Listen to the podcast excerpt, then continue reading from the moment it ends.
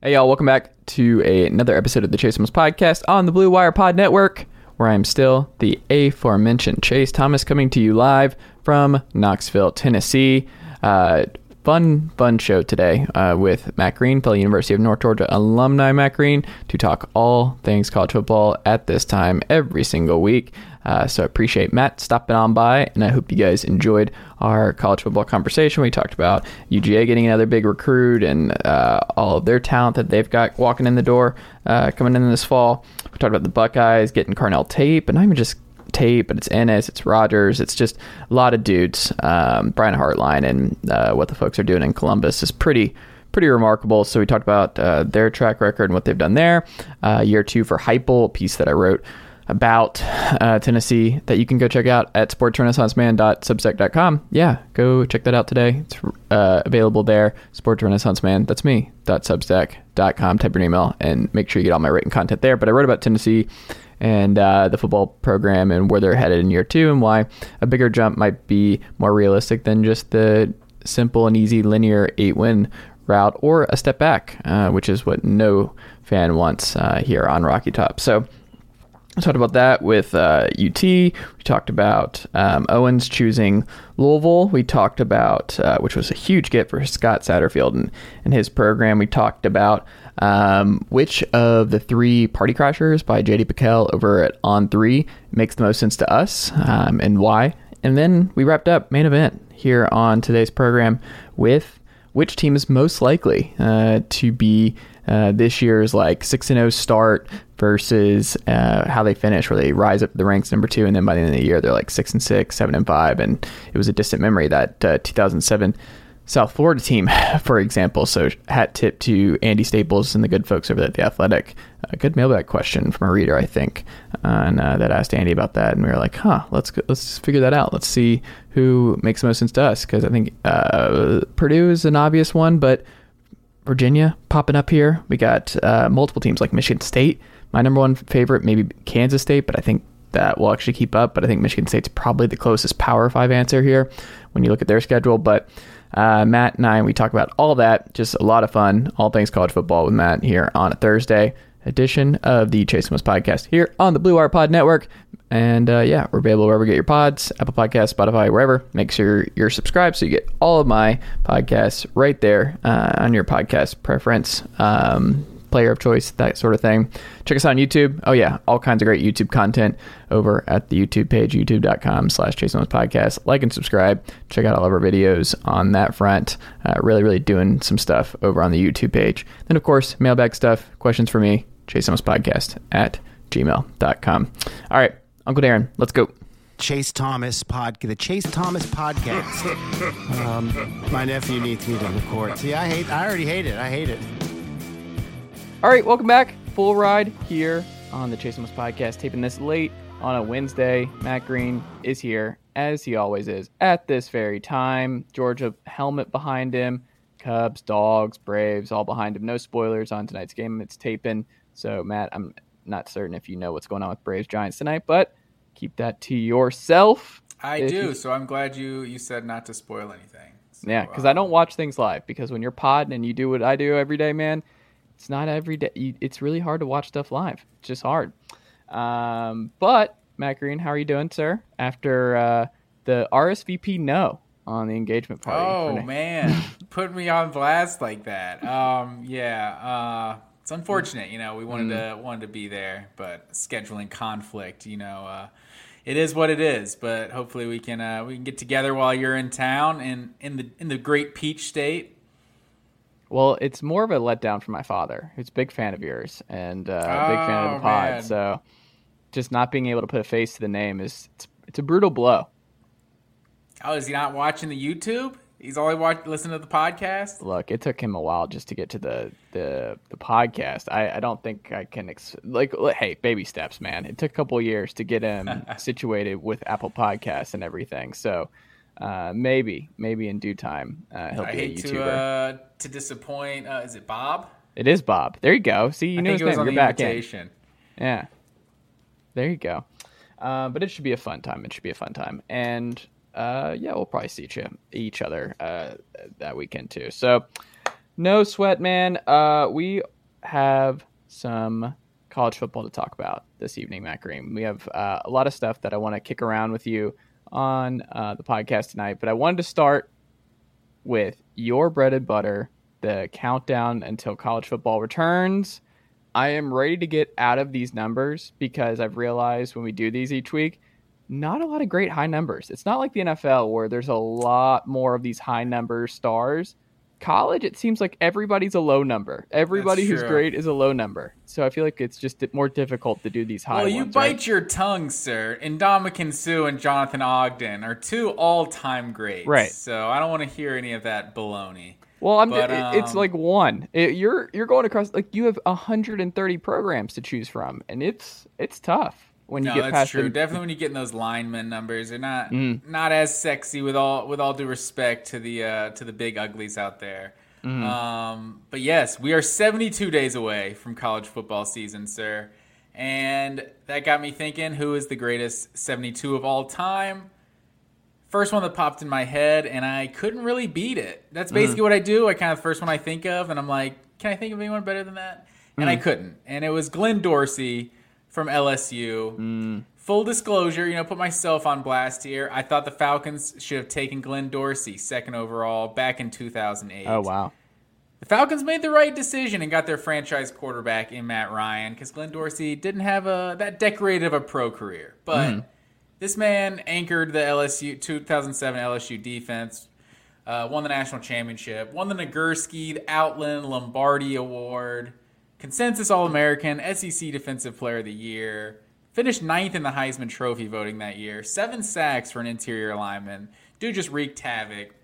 But um, it got me thinking: Is that the worst national championship team of all time? 2007 LSU, the only two-loss national champion.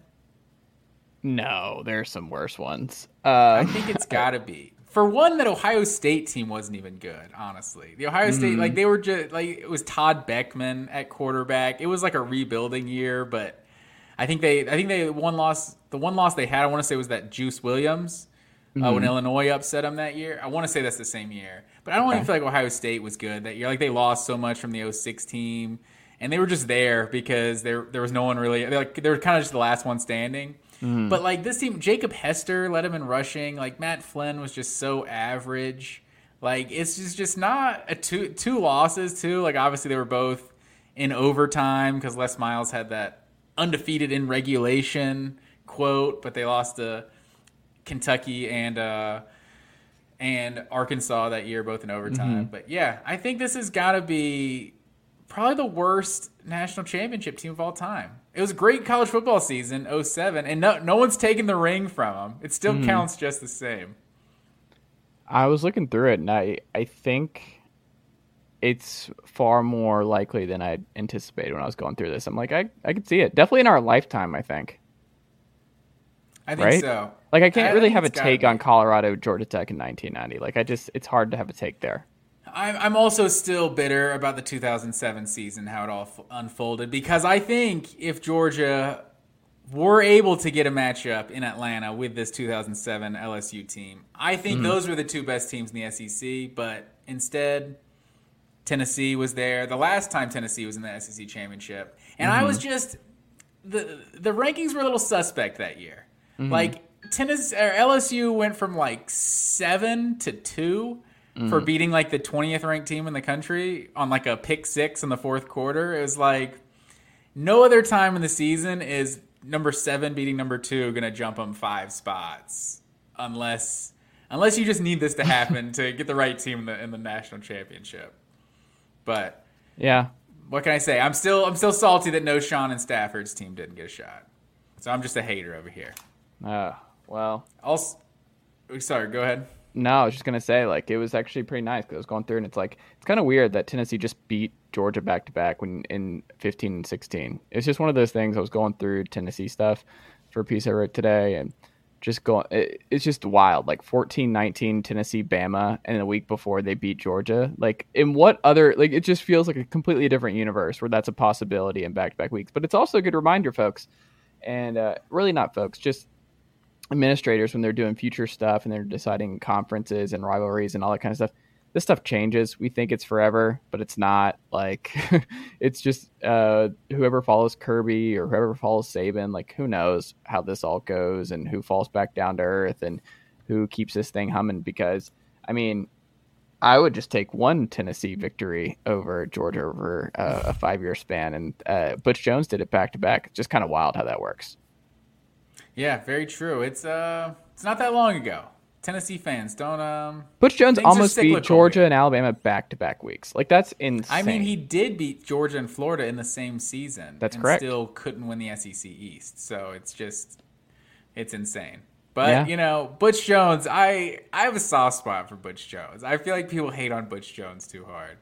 I would agree with that. I think Butch was solid. It, the pressure got to him. Well, I it, that, but I also remember um, like so when you go through this and something that in my like you can read the piece at sportsrenaissanceman.substack.com um, but outlining kind of like where tennessee fans are at where they're like everyone you talk to anybody it's like eight and four where it's like we get the same seven we sweep the east outside of georgia then you flip the pick game that you should have won last year. Then you're you got the eight wins. There you go progress the problem with that is when you go through a lot of these year two coaches all around the SEC now and just where college football is with the portal and immediate eligibility, that kind of climb that Butch had, where he goes from five to seven to nine to nine and then back down to four because he couldn't get over the hump and like you said with the pressure where it's like he had that slow build where it's mm-hmm. just here we're this is where we're at because like the Dooley experience this is with well, the, a little bit of a mess there brick brick brick. Especially because I think the whatever the eight win season was like a really good team, mm. but couldn't close out games kind of thing. Like lost a lot of close games in the fourth quarter. They blew those leads. I think is yeah. what it was. So it's like it was like a solid linear progression. But you don't see that very often. So like when I was going through it, I was like, this is kind of wild. Like Dan Mullen, uh, year one at Mississippi State, five wins. Year two, nine. Like he goes from five to nine. You go Kiffin, five wins in year one at Ole Miss, 10 the following year. You go to Sam Pittman, 5 to 9. You, you go to just uh, like every coach that I was pulling, I was like, man, like no one you're seeing anymore. Like you can just get that three to four year where it's like, well, wait. It's like, no, you actually should be able to flip this in two years. The first year should always be like kind of a mulligan year where you're figuring stuff out. But we know pretty early on if you're going to stick long term after year two. So it's like, if this thing's humming, like I don't think it's just going to be that simple linear progression where it's eight wins and Tennessee's there. I think two things end up happening. One of two things.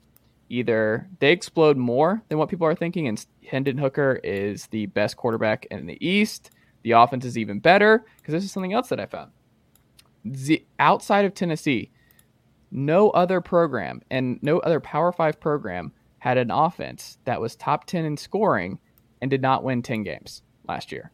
Tennessee was the only top 10 offense to not win 10 games. Mm. If they have a top 10 offense again, the idea that they don't join that group in back to back years with how much of an emphasis scoring is in this sport now, it just seems unlikely. But you're scared. And I get being scared of like just saying Tennessee is going to win 10 games. It's a lot of that's a lot of games. And that requires like splitting Alabama Georgia. That requires beating Florida. That requires beating Pitt. But I think two things either happen. Like either they make that bigger jump than you're expecting, and they real the offense is top three, like Dillon Gabriel numbers uh, in 2017 for Hendon Hooker, and it's like he's in the Heisman conversation. Or he gets banged up, the left tackle spot's a disaster, the secondary takes a step back, and they go six and six, I, and take a step back. I don't think this is just like a little bit of a linear progression here. Either the hype train's moving and they're going to be even more high powered on this offense. And if they have a top three, top five offense, they're winning most of their games next year. Like it's just going to be too hard to keep them down for 45 points a game. And if the defense is able to just get a little bit better on uh, closing out the Matt Corrals, Emory Jones, and getting off the field, that flips this team from an eight win team to a nine, 10 win team. So I think that's something that people have to be aware of um, is that this thing actually changes pretty quick. And a lot of programs, when you have the resources that a lot of these SEC teams do, we'll know pretty early on if you can you can flip this thing. And it's not just like a five win, seven win, nine win, ten win thing that we saw with Butch in the uh, mid 2015s. Yeah, I mean maybe maybe Heupel had the perfect first year because there is a, a, room to to get better, and you don't have to win ten games. You don't have to win the East. That's not the only mm. way to get better. It's like you look at someone like Dan Mullen, like he was he almost was a victim of his own success. I would agree with that. To to come in and just be ten and three right off the bat, eleven and two year two, it's like okay, so we should be winning the national championship this year, right? And they yeah. did win the East that following You're talking about year. Mullen at Florida, not at Mississippi. Yes, State. at Florida, and they did win the East in the year three, even though they finished eight and four but then it just it fell off a cliff. So it was. But like you saw first, that quick jump where you're just like, whoa, this this is just this quick jump, and I'm sure Florida fans felt that at the time, where it's like you're coming off McElwain, you're just like, we're hoping for the best, we just want a little bit, and it's like, bam, top of the East. It's just it never goes like that. It seems like. Well, and then the first sign of you know of a bad season, the first yeah, really the first bad season they had, and he's gone. Right. But obviously, there's more going on with Dan Mullen off the field, whatever his personality. And, but I think that's what's going to happen like is you're going to find that out. These coaches are not going to last long. Where it's just going to be, if, unless you have the staying power and you win a lot, or it's like a situation where we're just happy to have you, like at Vanderbilt or Mississippi State. Like the the programs that think that they can win a national title or be in the college football playoff, they'll be like, we have the money, we have the NIL resources, we have the recruiting thing. Where it's like, no, you got to jump quick, and if you don't, we'll find somebody else. Like we're going to keep this thing moving. There's a lot of dollars at stake. I think that's definitely true. Do you think uh, Heupel learned a lesson from Dan Mullen, and that when's he going to start talking shit to Georgia? I don't know is if he, that's going to happen. Is that He's his a chill guy. Like Heupel is not. I think that was Dan Mullen's biggest thing. Was like once he started talking shit to Georgia, trolling him with the the spring game attendance mm-hmm. or whatever. It was like the fans were like, okay, you know, I guess I guess we're there then. We should mm. be expecting national championships. Our, our coaches talking shit to other coaches, like we're ready to go to war with you, man. So maybe Heupel would just, you know, kind of just don't mind me. I'm just building the program brick by brick over here. I don't think yeah. Heupel's wired like that. I think he's more. I think the biggest thing that I was worried about with Heupel that we've learned is not going to be the case was just that like you cannot just be an X's and O wizard like Mullen. You cannot just be smarter than everybody else in terms of offense and still win consistently at a high level. Like you still have to do the recruiting stuff. You still have to do the, S, the CEO stuff. And I think Heupel recognizes that and he is prioritized recruiting and he does the CEO For stuff sure. and he's friendlier. And I think I think he does a lot. I, I, think he's more of a CEO coach than I thought he would be, especially this early on, which is a pleasant surprise, which is what you have to do. Like if you're gonna, to be, yeah. To be fair, I don't think Mullen was that guy either. I think he mm. was like, "This is what Urban Meyer and Steve Spurrier did. I guess I gotta, I gotta do their thing." It yeah. seemed like he was never that guy at Mississippi State, uh, poking the bear kind of thing. So, well, I think he was a happy to be there type thing, where it's like Florida, you're supposed to win national titles, and at Mississippi State, they're just like, you got us to number one. Like, we'll build the statue right here. Like, right. like, uh, what is it called? Will Dave? What is it called? Stadium? Uh, something David Davis Stadium. Oh, Davis Wade Stadium. That's what it is. Yeah. Um, but yeah, no, that's that's a baseball school. Have you seen the dude and just how like it's better than some MLB ballparks? Like that is uh, college baseball country. The dude. Yeah, that's what they call it. The that's dude. what they call the stadium. Mm-hmm. Baseball. Oh, stadium. Oh no, I've seen the whole, the whole atmosphere and everything they got going on down there. Though it looks like it looks awesome. Yeah, I mean that's that's their bread and butter, man. Southern Miss, you got uh, Ole Miss, who might I think they're probably going to win it all in college baseball. Like they might go back to back, Mississippi State and Ole Miss and College World Series back to back years. Who's left? Uh, Oklahoma, A and M, uh, Ole Miss, and Auburn. Well, I think Auburn just got eliminated today.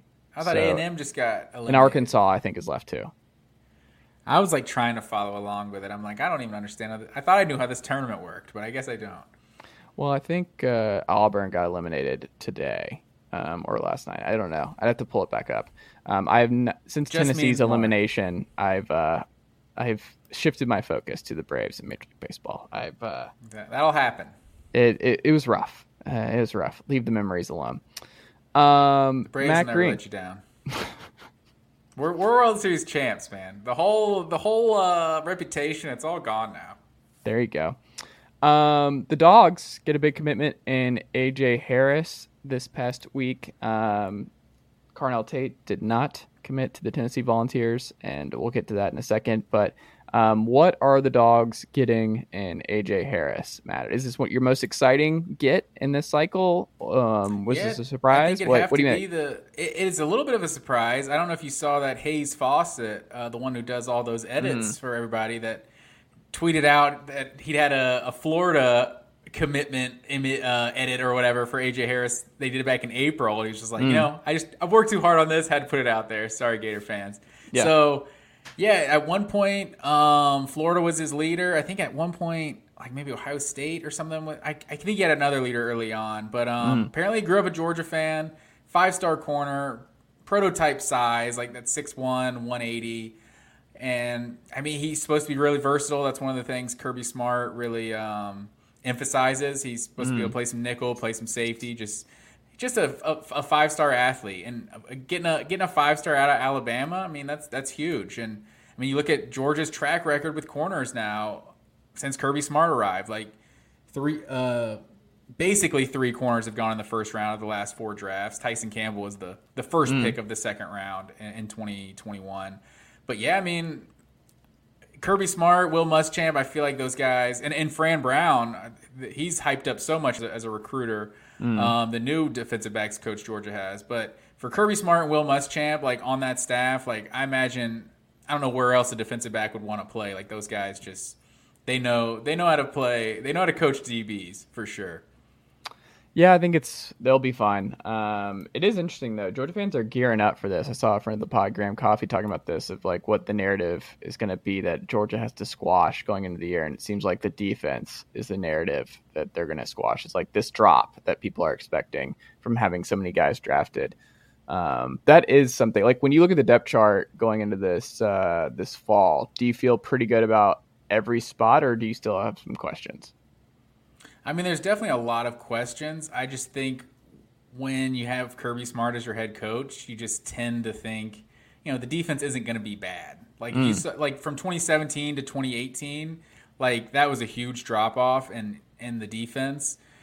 But by the end of the season, but that team had a more explosive offense, so they kind of compensated for it. But I think that team was like last in the SEC in sacks um, in 2018. Just didn't really have much of a pass rush. That's the one thing I, I would worry about the most for this Georgia team, just because Adam Anderson, like he was definitely the best pass rusher on Georgia's team last year, and after his suspension, the pass rush definitely lost something. You have Nolan Smith back and Robert Beal back from last year, but I don't know. Those guys just don't seem like necessarily like I mean, what Nolan Smith had like four or five sacks last year. I think like it's not a bad season, but that's not necessarily a difference maker as an edge rusher. So that's the one area, and in in that area too, they they're bringing in a five star Marvin Jones Jr. right, and Hmm. Mykel Williams with all those defensive linemen they've lost. Like you're also bringing in a, a top ten overall player as a, a defensive lineman. So I just tend to to trust Kirby Smart that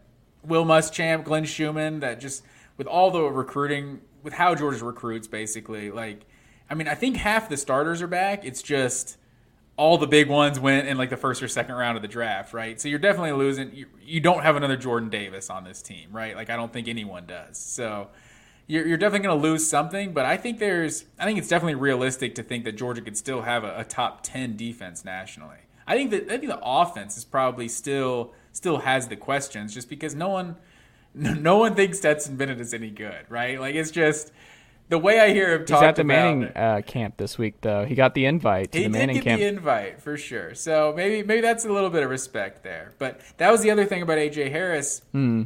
is um, when when he committed, he said his his top four targets uh, to get on Georgia's roster, along with Arch Manning, were Joenel Aguero, Caleb Downs, and Justice Haynes. That's two two five star safeties and a a borderline five star running back. And I think most people think Georgia's got the inside track with Justice Haynes to begin Buford with. kid, but- right? Yeah, he was he was Blessed Trinity, but yeah, he'll be at Buford his senior year. Oh, But he yeah. hit the portal for Buford. He was a Blessed Trinity did. kid. I didn't know that. So uh, well, they're a city school, so I think you're allowed to.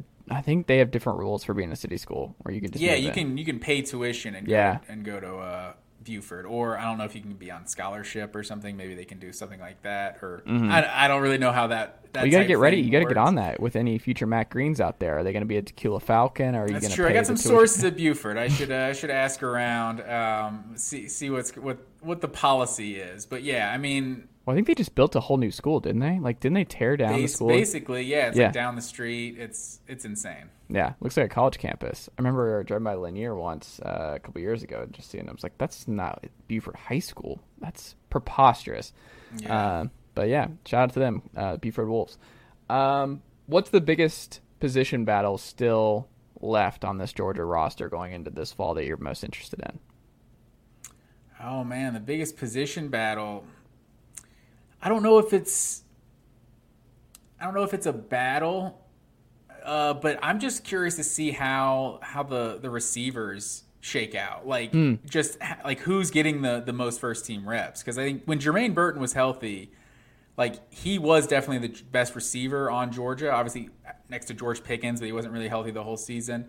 But but but uh, Burton was was kind of dinged up for for most of the year, just different injuries here and there. So like McConkey and AD Mitchell are definitely the guys that have the most experience coming back. But you also have Kearis Jackson in there who who also came into the season with an injury. And then Arik Gilbert is just this ultimate wild card, right? Like hmm. he, who knows how you're gonna, where you're gonna line him up? Is he a tight end and wide receiver? And just see how Georgia uses these tight ends. I think that's that's gonna. Gilbert's the wild card. Like he could be the leading target getter, and he could also just never play. Like I have, like, what do you? he's like a p- potential first round pick, Kyle Pitts type, or we just never see from him. He's a great what if. Like I have no, idea that's what to do with that. That's definitely true, and it's I'm I'm hesitant to put too much stock in in him after uh, you know just not really being with the team all year last year, but Yeah.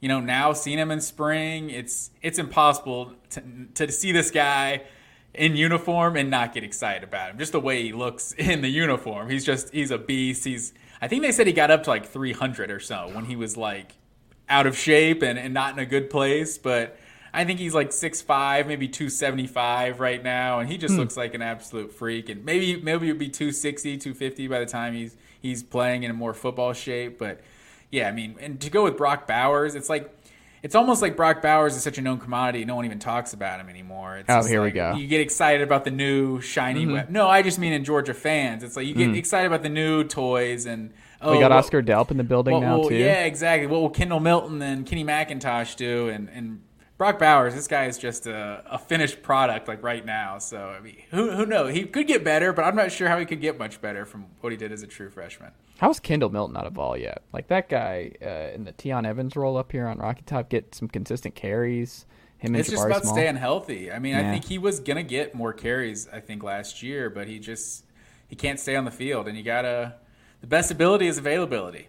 I think Kenny. McIntosh. I think some people are sleeping on Kenny McIntosh. He's a, he's dynamic. He's a good player, and he'll get a lot of those James Cook snaps and like the stuff, the swing passes out of the backfield. I think he'll be he'll be pretty good. D'Andre Swift, that kind of guy. Yeah, the Uh, James Cook, that's going to be the most difficult guy to replace for Hmm. sure. Because Zamir White, he was good, but I think Georgia, like Kendall Milton, if he if he's healthy and everything, he should be a better player than Zamir White. But James Cook is just that X factor. Get a linebacker on him and just run a go route. Like you just can't really, you can't really do that with many running backs. That's true. Um, the Buckeyes, Brian Hartline uh, needs to be put in jail. Uh, this man, I mean, there's just nobody like him. And what Ohio State's doing, like, I don't know how you compete against Ohio State. Like, it was cool for a while that Carnell Tate, and it was flipped that it was like Carnell Tate, five star kid out of IMG and originally from Chicago, who grew up wanting to be a Buckeye, always wanted to be a Buckeye um, ended up becoming uh, committing to the Buckeyes this past week, um, not Tennessee. But you know, I just any kid who's just not if you're a five star and you're going to play, like this is where you go. Like they are one thousand percent wide receiver. You Brian Hartline has built an absolute machine there, and I just I don't know how you compete against that. It's a, it was almost one of the things where it's like hey, well, be damned if you do, damned if you don't. Where it's like you still got to get in the game, and it looks good for other recruits that you were that close and you're right there. But like, do you feel, oh, we should have given Kevin Casper more attention because Carnell was always going to be a stretch because he's from Chicago. It's easier for his family to get to Ohio State, and it's just competing against Ohio State in the grand scheme of things um, is just really, really difficult uh, when it comes to this sort of thing. And this man with this class, like, he's put together a lot of five stars. Uh, the latest who folks uh, saw a lot of down the stretch this past year, Jackson, Jaxon Smith-Njigba, like, he's an absolute superstar. He'll be a first rounder next year. You got Jameson Williams in there. You had Garrett Wilson, Chris Olave. But now you get Brandon Inniss, five star kid, Carnell Tate, five star kid, and Noah Rogers. Like, I just, there is so much talent. They have another five star already in the building, and Emeka Egbuka. Like, you go through the wide receiver room, Matt, and Columbus, and it's just, it's insanity. Like, so for the folks who talk down, like the SEC people really don't like Ohio State, and I'm just like, it speaks for themselves. Like, they are a machine they would run roughshod over the majority of SEC teams. And whether they look at the ske- they look at the Ohio State playoff rankings against the SEC because that's I think somebody put that up the other day um, that I saw. I think it was Chris Marlar of uh, Saturday Down South about uh, teams uh, in the Big Ten's record against the SEC and and maybe bowl games slash um, playoff games or national title games, something like that. But uh, Ohio State's record is obviously like I think they're like three and seven or something like that. But ultimately, the broader point is that Ohio State has a Death Star, and this offense is just going to be absolutely disgusting this year. Like anyone who's taking the under on wins for Ohio State this year, uh, you're just throwing money away. This offense, I don't know what you're going to do, but it's it's kind of like what Georgia's done with defense, where they just have weapons and five stars and four stars everywhere under center, at running back, on the offensive line, at wideout. It doesn't matter. They have blue chippers all across the board, and it's just this latest haul for Hartline and Ohio State is just insane. Oh, it definitely is. I mean, it's number one ranked or number three ranked receiver in the country on on Monday, number one ranked receiver on on Wednesday, and the number nine ranked receiver on Wednesday as well. Like it's just absurd what Ohio State does, but they've always done this, right? So like, like I think that's where the hate of Ohio State comes from is that they are that clear blue chip talented team that just reloads year after year, but they just inexplicably just have one of those games. It feels like every year where they get blasted by Purdue, they get blasted by Iowa. They, they, they can't stop Oregon on the ground, right? Oregon was more respectable than those other two teams, but those specific seasons. But it's just like Ohio State just has those games where it's just they don't they just don't seem to show up. Like they always have the talent, and that's why it's like if the Big Ten gets rid of divisions and it's just the two best teams, Ohio State might get a blemish somewhere in the season. But if they're in the Big Ten championship, like when all the all the marbles are on the line, you know, like they're the best team and they and they they win. It seems like at the end of every season, like that year a couple years ago with Harbaugh, like Michigan was was what top two or top three going into that game with Ohio mm. State, and they just beat the brakes off of them. Like everything was on the line. Ohio State just blasted them. So yeah, I don't know why you would go. I don't know why you'd go anywhere else other than Ohio State or or maybe Alabama if you're if you're a five star wide receiver. It's just it's absurd what they do every year. I mean, it's Hartline. Like, when is this guy going to be a head coach? Right? Like, offensive coordinator or something. Like, obviously he's an Ohio State guy, but you got to think at some point he's going to move on to something else.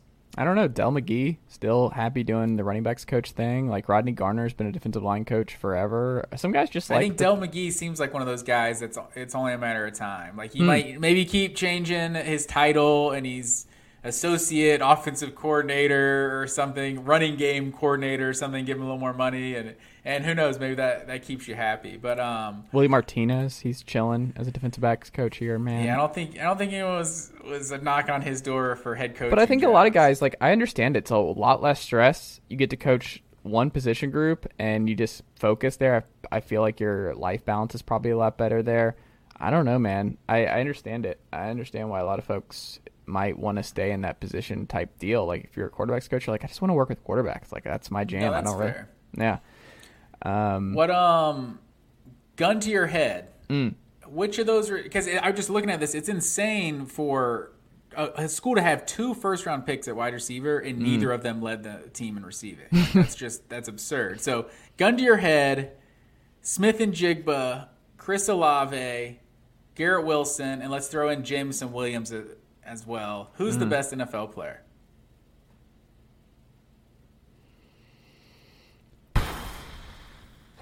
I'm gonna say Olave in mm. New Orleans.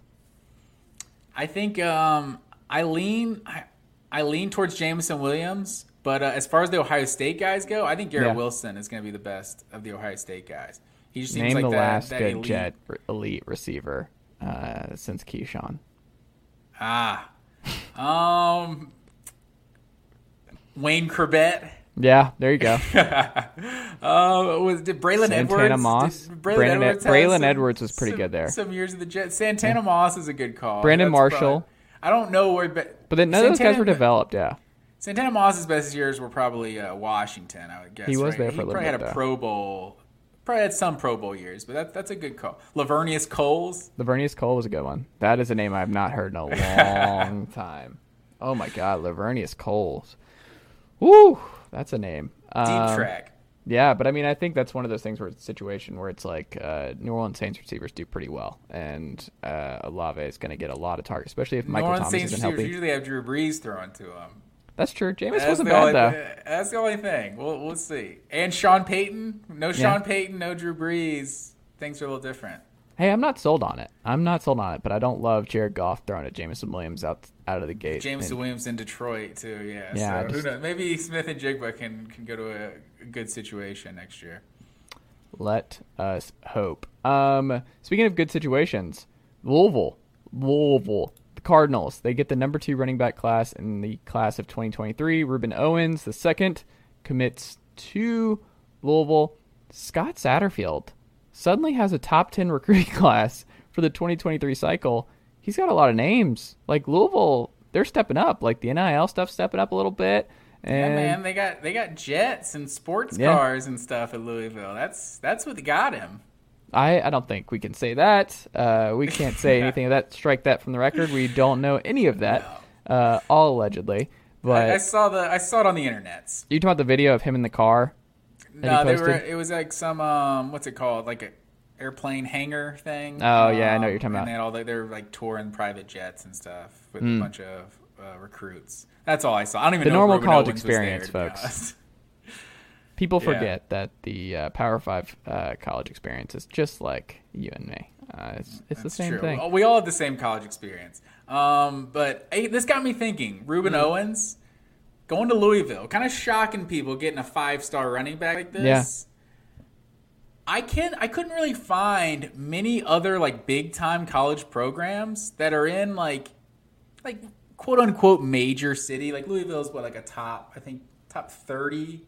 Well, I had the I had populations pulled up over here. 29th biggest city in the country mm. without any professional sports teams really anywhere reasonably close. Like Cincinnati is a few hours away, maybe Indianapolis is a few hours away, but like Louisville's a pretty big city. Hmm. And to not have a, a pro sports team really taking anybody's attention away, like I wonder if we could see, you know, maybe them make some noise in the NIL game, just because they got a pretty big population. Like there's not really other many other cities that kind of have that sort of situation going on. Like I, like I was trying to find a few, like Fresno State or something was like one that I found. Like it's not really anywhere near San Jose or San Francisco or, or LA. It's kind of off in its own area. And it's like if you're a, a major city with some big donors, I don't know that Fresno State has huge donors. They're in Silicon Valley. I think they might have something going on, but um Are they Silicon Valley? I thought Fresno was in the country.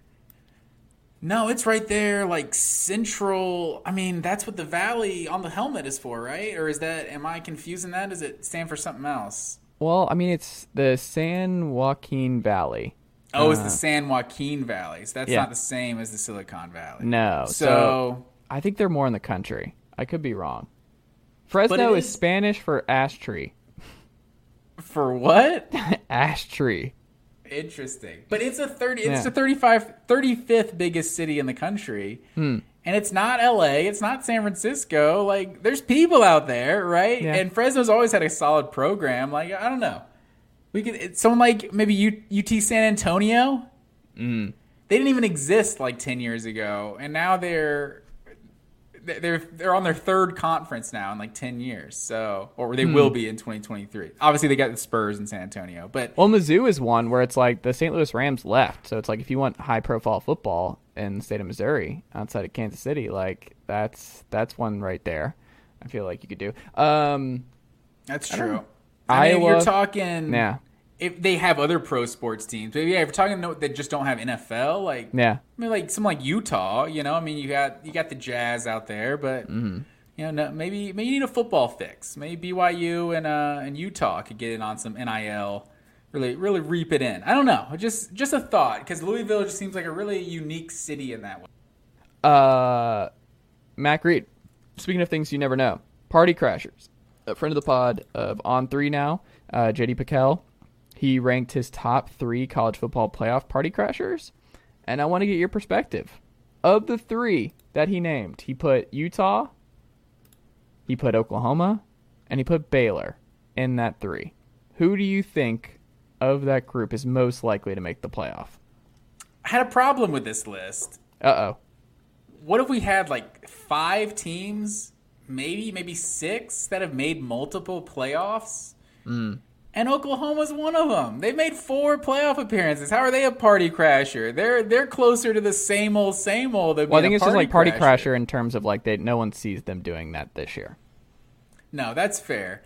I um I like Baylor. Like I feel like people are kind of sleeping on Baylor. Like Utah has a I think a an easier run and it's it's almost like how Cincinnati did it. It's like it's it's a it's a couple year process. Not that hmm. they're not in a group of 5. They're in the Pac-12, but I mean the Pac-12 might as well have been the group of 5 how they have been how they've been the last few years. So I feel like Utah is finally on the national radar, and now like Florida's not a good team, right? Like Florida shouldn't be a good team in 2021.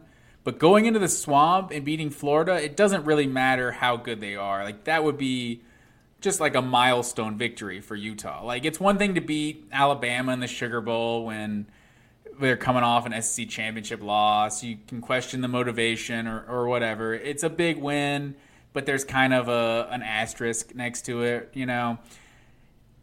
If Utah opens the season in the swamp with a win, like that's just immediate like they're on everybody's radar. Like they'll be a top 10 team I think by week 2 if they're if they're not already. I mean they could I mean, if they beat Florida in the swamp, they're top five border. They're a top five, top seven But just beating team. Florida, I mean, that's not a that's not necessarily a great team. You're not gonna. They're gonna be. well, I mean, Vegas likes them as the like a Pac-12 champ. Like it's kind of like they- the Oregon thing from last year. Where are people having them in the preseason rankings right now? Are they in the top ten? Are they? I'm thinking they're more like a 12, maybe top 15 type of team. Well, I see number eight and uh, SI. Okay, so I mean, it, they're getting SI. There you go. That's that's that's all we need to see. Hmm. But no, but so Utah is definitely a candidate. I think for this year, I think Utah's probably got the. I would probably have to go Utah. I said Sporting Baylor News has got them at eight too. I don't know. A lot of top ten buzz everywhere. I would. I feel like they're a safer play than Baylor, just because I don't know what's going to happen in the Big Twelve. I think the Big Twelve, we could see two like two lost teams in the Big Twelve championship or something. Because I just think Oklahoma, Oklahoma State, Baylor, and Texas. I think all four of those teams are just going to be like basically on the same level. And and I am I leaving someone out? Is there some like is Iowa State going to make any noise? Like is Texas Well, Tech? it's Kansas State. noise? Oh, we'll Kansas get to Kansas State. Kansas State's right there. So It's- yeah, I mean that's a, just an, another one. So I feel like hmm. the Big Twelve just seems more unpredictable. With Utah, it's like, can you beat USC? Mm. Okay, then you can you can win this conference. Like I, I mean, obviously Oregon's right there, but after last year, I don't think they have to get over any kind of Oregon hump. Like mm. they they they kind of own Oregon right now. So and they're on a first year head coach. I don't really know what to expect out of Oregon in year one of Dan Lanning. So if I'm giving any of these, if I'm picking any of these, I'm going Utah mainly because Oklahoma like. I, I, I reject the premise. It's like they're not, they can't be a, a party crasher. Like I almost laughed at seeing that opening sentence, seeing Georgia in there with like, oh, you know, the same old, the same old candidates like Georgia and Ohio State and Alabama. It's like it's it's funny how one national championship put Georgia in the same old same old conversation. Like it's only their second playoff appearance, right? Like Ohio, o- Oklahoma's been there four times at this point, so. Hmm. I don't think anyone should be surprised to see Oklahoma coming out of the Big 12, even though even though we might not be predicting it. I think you should be surprised in year one with Venables. I think that would be a surprise where it's like if you're another Big 12 team, you're just kicking yourself, especially if you're getting uh, three more seasons of Oklahoma in the Big 12 if they're there 2022, 23, 24. Like this is it. Like this is your shot for a team that has dominated this conference for almost all the 21st century. This is the most vulnerable they've been in a while. So I think this is like Oklahoma if they were able to kind of weather the storm and the transition from uh, Lincoln to Venables and Lebby and uh, Dillon Gabriel are able to do enough, especially because I mean you just lost so much firepower on offense. Like so many dudes are just out the building that like I think if they were able to still win 11 games with this group because that's what it would require like an 11 to 1 type year and then winning the Big 12 title game that's pretty wild. That's party crashing, I think, for me, where I'm like, oh, Brent Venables is just gonna be a, a, rock star right away. Like that's it's pretty rare. Like Kirby comes in, he's eight and five year one. Like a lot of these guys, that would be a surprise. No, that's fair, and I'm I'm not expecting them to do that this year. So if they are in the playoff this year, I think it it will be a surprise because of Venables, and we just mm. don't know what to expect year one. But just a team making their fifth playoff appearance, and we've had like what it'll be like the eighth, ninth playoff. Mm.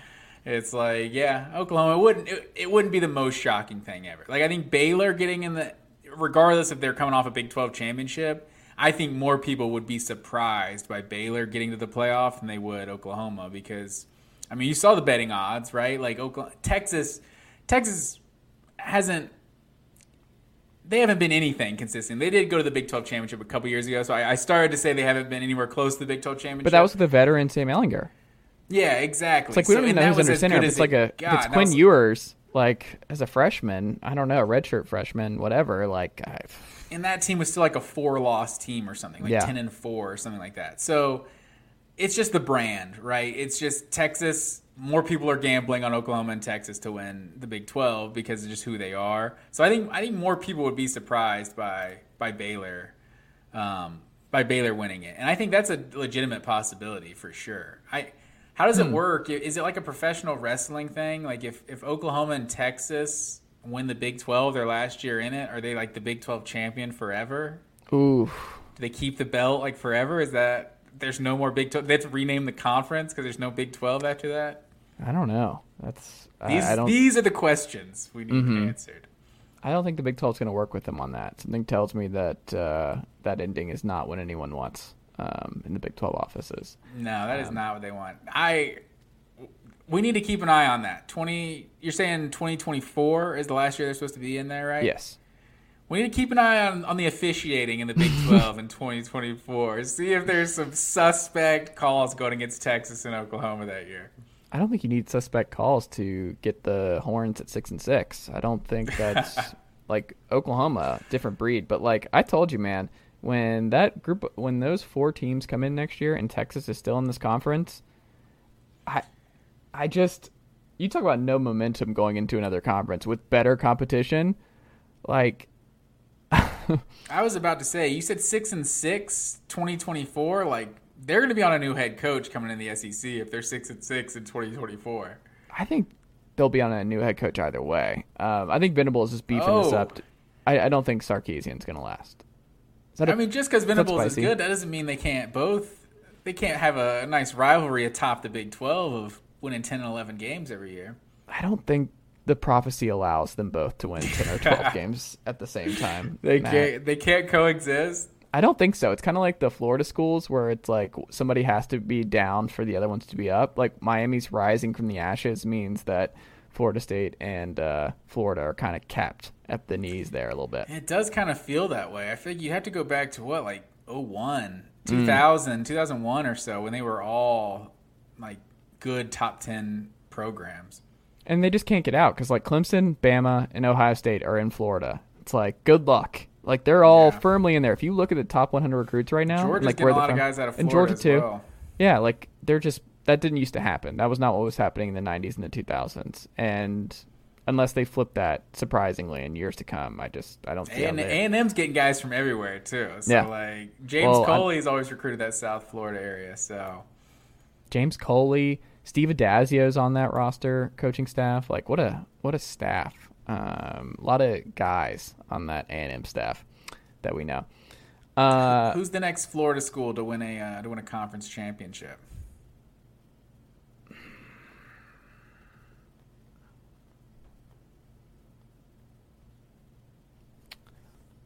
Hmm. I stumped you on this one. I'm still gonna say Florida until Miami proves it. Oh, okay. I, I'm leaning towards definitely one of the ACC schools before Florida. Florida would say- State's just the money's not there. I was I gonna go. think. I was gonna go Miami. I mean, Miami's even the I'm logical one. Like I just, I'm skeptical of how long it keeps going, and like just win, like just get in there once. They have been in the ACC title game exactly zero times since joining this conference. Like I just, I want to see it. Like I'm pretty high on where Miami's going. Cristobal's assembled a super staff, pulled your DB coach. Tyler Van Dyke looks like the guy. Bring in Jake Garcia, our favorite from Titletown High. Um, maybe he'll be under center next year, but I don't know, man. I just we'll see. Like Florida's proven it. Like they were the maybe the second best team, best team in the SEC two years ago. Um, the talent's there. I Napier staff's pretty strong. Like that wouldn't surprise me. I think I would have to say Florida still until further notice. Okay. Pains me to say it, but that's just how I got to be honest. I gotta I gotta be honest in this podcast, Matt. Um, leading story for tonight that I want to hit you with. So, uh, friend of the pod, Andy Staples of the Athletic, he uh, did a mailback uh, a few days back on uh, some listener uh, mailbag stuff, and a listener asked him like who this year's 2007 South Florida team would be. So then I was like, why would that's really specific? I'm like, is this a Matt Grothe year? So I went back through and I uh, looked That at it. and he who it is, right? yeah, I think so. The visor, cool player, really cool player. Not Colt Brennan type, but he was up there in terms of cool college quarterbacks. Is, Um, the, is your only criteria for cool college quarterback that they wear a visor? Visor is critical. That's step one. Like, I don't think you can be cool without a visor. I think that is part of the deal. Um, I mean, See just the helmet here. I had to, I had to throw the visor on the helmet here. Visors are just cool, man. Like visors, like even when I played football, that's all I want. Visor. Like, who needs practice and I've learn? tried to explain this to Tori how cool the visor is. I just I feel like there's a disconnect somewhere. She just doesn't get it. She does not get it. Well, hey, man. Um, there's still time. There's still time. But um, South Florida, that 2017, got to number two in the country. And then obviously the rest of the season did not end well for them, got harder, and they were not able to keep that momentum um, that they had early on. So, my question to you, Matt Green Who is your most likely team to be the 2007 South Florida, where they start off super hot, get rise to that top five ranking, and then the rest of the schedule is just waiting, and it's not going to be kind, and then they completely get steamrolled and have a completely different scenario down the stretch. Who who jumps out to you? Um, I was going back and forth with a couple teams here. I think I got to go with Virginia. Mm. So, looking at Virginia's schedule, they open with Richmond.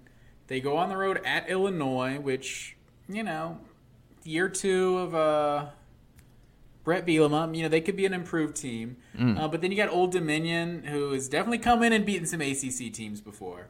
Um, but then Syracuse at Duke, Louisville, at Georgia Tech. Like, what is that? That's one, two, three, four. That's seven games right there. Like, this team could easily be seven and zero with Brennan mm-hmm. Armstrong at quarterback. Like, that's a pretty weak schedule. And then after that, you got Miami at home, North Carolina at home, Pitt at home, Coastal Carolina at mm-hmm. home as well, Virginia Tech. Like, I don't necessarily know that they're going to fall off a cliff, honestly, the second half, but that's definitely where the season gets tougher. So, Virginia just might be a sleeper in general, but I think those first they could be 6 and 0, 7 and 0 and and really be just completely untested. So I think they're definitely a candidate for this. I mean, they might have the best quarterback in the conference this year. People are sleeping on like we love Devin Leary on this show. We love Van Dyke. Brennan Armstrong's the one who's actually put up the bonkers numbers as a southpaw, and we love left-handed quarterbacks in this podcast as well as a lefty. But um, Tony Elliott, year one, under the radar, no expectations after a sudden retirement from Bronco Mendenhall. Like, I don't know, man. He's been waiting his time for a long time. He knows the ACC, been a long time coach. Like, just Virginia starting off super hot and finishing like six and six, seven and five would not surprise me. But they could, they're gonna rise. I think like you laid out, I think that schedule sets up pretty nice for Tony Elliott and company in year one. That's the kind of schedule you want when you get started with a new program. Um, yeah, the Illinois and Syracuse, those are both Hmm. mm. on the road early on, but both very don't winnable. adjust don't adjust your televisions when you're watching when you're watching that Syracuse game on September 23. Don't say, Hmm. "Didn't I just watch this game two weeks ago?" No, Illinois and Syracuse are not the same team, even though they look like the exact same team these days. Is it not still enough- called? Not enough white in Illinois' uh, uniform. That's the problem. That's Well, they used to. Yeah, when they that's had why the they look like Syracuse now to me. Yeah, because they had like the white text font for Illinois down the side with the orange helmets. the white face mask. yeah, that was a lot better. I agree with you. The Mendenhall, Juice Williams era. Yeah, that was better. Yeah, those are big time uniforms. Kurt I was a big Kittner? those. Kurt Kittner for sure. Uh, the Arrelious Benn was part of the Yeah. uh, the the Juice Williams era. There was another. Rec- there was a big time receiver on that. Uh, oh man, on that Kurt Kittner team. That team went to the Sugar Bowl.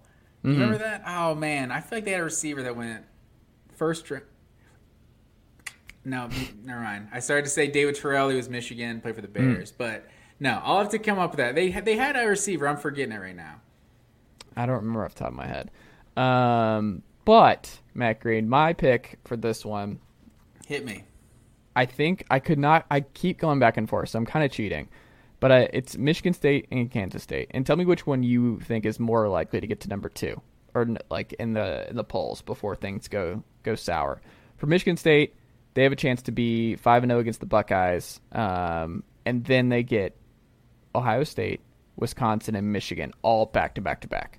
So re- I think they're a really good candidate for this, where people love Mel Tucker. He's got this thing humming. You um, you have a lot of moment- momentum there, but I think they're not going to get tested, and then they just get this unfortunate whirlwind where they get three of the best teams in the conference all within three weeks of each other that's that's a problem. So I think they're a really good candidate where they open with Western Michigan and Akron, both at home. They go to UW um, for a road game, but they'll be favored there. They'll be favored against Minnesota at home. They'll be favored on the road at Maryland. Like I think there's a very plausible scenario. They're five and zero going into the Buckeye game, and I don't know, man. Like they even end on the road in Happy Valley. Like I think there's a very strong tale of two seasons uh, from Mel Tucker and company in East Lansing. So they're one I have. Mm, But is this South Florida? Because if you look at South Florida, right, they Mm. were like six and zero or something. They lost at Rutgers, which sounds Mm. terrible, but I think that was the Rutgers team with Ray Rice, right? That was Yeah. really good. Um, then lost at UConn, lost Cincinnati, lost to Oregon in the in the Sun Bowl that year. Like they weren't losing to good teams. Like Michigan State feels more like a 2021 Arkansas. Hmm. That, like I think they're a good team and they could they could beat up on some of these teams early. But I mean, just because you got losing to Ohio State, Wisconsin, and Michigan, like they could still, and maybe even Penn State, like that's that's brutal with Michigan and uh, Penn State both on the road. Like they could still be a good team, but just a brutal schedule, and they lose three or four games. That's fair. I mean, the answer for group of five schools, like in the South Florida vein, is Houston, where Houston will be favored in every game they play this fall, most likely. And that's something where, unless they have, like you said, where they lose to some bad group of five teams that they should not lose to, uh, along with like a Texas Tech or something, then that's going to be kind of wild, a great what if season for them because it's all set up for Houston and Dana Holgorsen's group to run the run the gauntlet in the AAC before they depart next year to uh, to the Big 12. But the other one is Kansas State, where I have I am drinking the Kansas State Kool Aid. I am in on two Midwest teams going in this year, two Midwestern teams, all in. I think Kansas State's one, and I think Nebraska's too. Like those two, I think are going to have much better seasons than people. Like I am banking on it. Like go ahead and bank on the Huskers and the Wildcats um, going into this year. Frost and Klieman, I am a believer in where they're at, and it's funny because Adrian Martinez under center for the Wildcats this year, coming over from Nebraska. Um, the Cats have South Dakota at home to open, Missouri at home to open, uh, Tulane at home. So three home games out of the gate. They'll be favored in all three. Should win all three. Then they go to OU, and you're like, oh, whoa, that defeat. No, I seem to recall a lot of success for the Wildcats against uh, OU, especially an OU team that is going through a transition. Like they're as vulnerable as they've ever been. So going to Norman this year is a good year to go to Norman if you're the Cats. There's a chance that their favor or the line's like three and a half. Like I think that's going to be a very interesting game. If they get through that, they get Texas Tech at home, an Iowa State team on the road who's lost everybody, like all kinds of returning productions out the door to Iowa State. And then TCU, they'll be favored in that one. And then right there, they get Oklahoma State on the 29th. I think there's a scenario, Matt Green, where they're like 6 and 1, 7 and 0 potentially um, if things go really right. But I think it's plausible. I think uh, Oklahoma State, who we both think will be really good, that could be a Big 12 decider of who's in the title game is that weekend. And it's in Manhattan, the Little Apple. I don't know. I'm buying a lot of Kansas State stock. I think this opening portion of their schedule is great, and then the back end is just kind of brutal because they get uh, Oklahoma State, Texas, at Baylor, and at West Virginia, all back to back to back. That's that's rough. Yeah, see, this would be a real rough one from like your uh, your formula you're putting in here Mm-hmm. because if they do start, we'll say with seven, maybe even eight zero if you include the Mm-hmm. TCU game, like you're eight zero with the Oklahoma game behind you, like you have to be just you know super confident about that. They're in the So top then- five in the polls at that point. yeah, probably. So then you have Oklahoma State, Texas, at Baylor, and at West Virginia down the stretch. I think that's a brutal four week period right there, and I don't think there's any way they come out better than two and two probably in that in, in that four game stretch. So if they're you know ten and two, eight and two, nine and two at that point, that's that's huge for Kansas State. But um, I think you're right. I think they could they could see a, a losing three of the three of the last four type thing um, after an early hot start. I also to throw one more team in there, a team that also plays at Syracuse this year is the Purdue Boilermakers Yeah. because they're one of those that have a an easier schedule from the the Big Ten West, and they open with Penn State uh, on Thursday night, kind of how Minnesota had Ohio State last year. It's like that's when that team is going to be the most vulnerable, like on the road that Thursday night, just electric atmosphere. Gus Johnson and the gang calling the game, so if they can get past Penn State in the opener, like you got Indiana State at Syracuse, FAU at Minnesota, at Maryland, Nebraska, like this team could start six or six and seven or six or seven and zero. Then they got to go at Wisconsin still and Iowa at home, so it gets a little more difficult after that. But Purdue, Purdue could definitely be a sleep uh, sleeper uh, in the Big Twen- in the Big Ten West. I just you putting that much faith in Aidan O'Connell in this group. I don't know, man. That's that's a lot for me. That's a bridge too far. I think it's more just that that lack of schedule though. Like after Penn State's But I don't think big, they'll. I don't think it's a big like slam dunk there. I think I see a couple losses. I don't think it's set up that great. Like I don't like Maryland with Baby Tua, the talent they got over there. Sure? I Are mean, we at? Minnesota, I'm not super confident Yeah. at Minnesota and at Maryland, but I mean that's those are the fifth and sixth games. So Mm. the Penn State, they could at least they could get out to a four and zero start. But um, Purdue was there's definitely 60th in offensive efficiency last year. there's definitely some toss ups in there for sure, and those are two tough road games. But um, They're number five in passing offense. That's kind of wild. just keep an eye out on the Boilermakers. That's all I'll say. Oh, also, Mm. I knew that Illinois team, 0-1 Sugar Bowl. I knew they had a good wide receiver. Uh, Brandon Lloyd was the Oh. I knew there Mm. was knew there was somebody. So. Number 85. At at Illinois was he number 85? Or are you just talking in the NFL? Well, I know in the NFL with the Patriots he was 85. What was he in college? Uh, he was number six in college. Was he really? Yes, Okay, I just yeah. looked it up. Okay, Fourth yeah. round pick. But yeah, Niners, Brandon everything. Lloyd always good for a, a highlight reel catch. I feel like he wasn't necessarily like a, a star wide receiver, but Yeah. he made he he had a few insane catches over the course of his career. Also, those uniforms are perfect. I'm looking at these vintage ones, the BCS uh, logo on the side and everything. These were the creme de la creme. Bring these back, and I love that font. Like that's See, what we you need like to be doing. You like like the old school Giants. Uh, Yes. helmets. you like those. Yeah, I, I don't mind just the, the block eye on the on the helmet, but Mm. you gotta have the white face mask. If they don't have the white face mask, I swear that's what makes them look like Syracuse.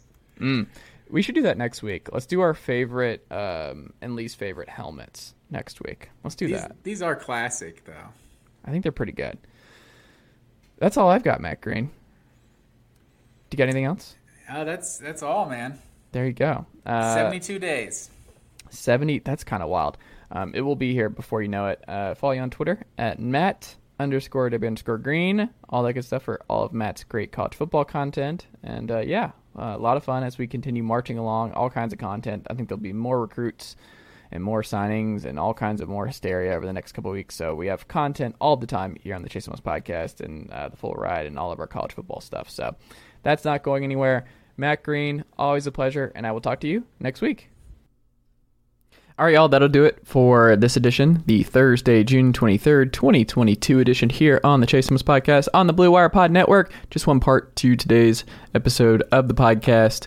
Um, so, you know, just uh, after the three yesterday uh, that you can all check out over on Apple Podcasts, Spotify, where you get your podcasts. All of our episodes, all in one place. As long as you're subscribed, you'll get access to all of my episodes and all that kind of stuff. All kinds of great content throughout the week, every single day on all sports national. No one else is doing it. And, uh, uh, you know, just check it out. You'll learn something every single day by listening to the Chase Thomas podcast because we have awesome guests like Matt Green who came on uh, this edition of the pod to do the full ride.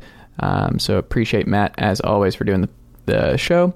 So if you enjoyed today's episode and you're an Apple Podcast or Spotify listener, please do make sure that you leave this show a five star rating and a review on Apple Podcasts or Spotify if that is indeed how you listen to today's show. Check us out on YouTube, youtube.com slash Chase Thomas Podcast. Like and subscribe all of our video content there.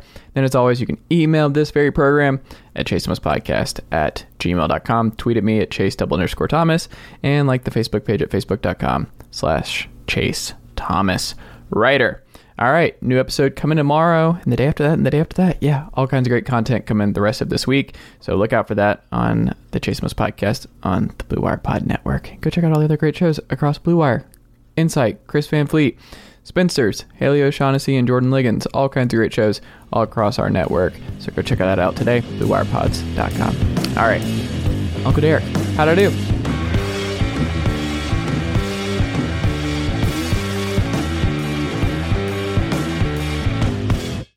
Nicely done, nephew. Chase Thomas Podcast. Hell yeah.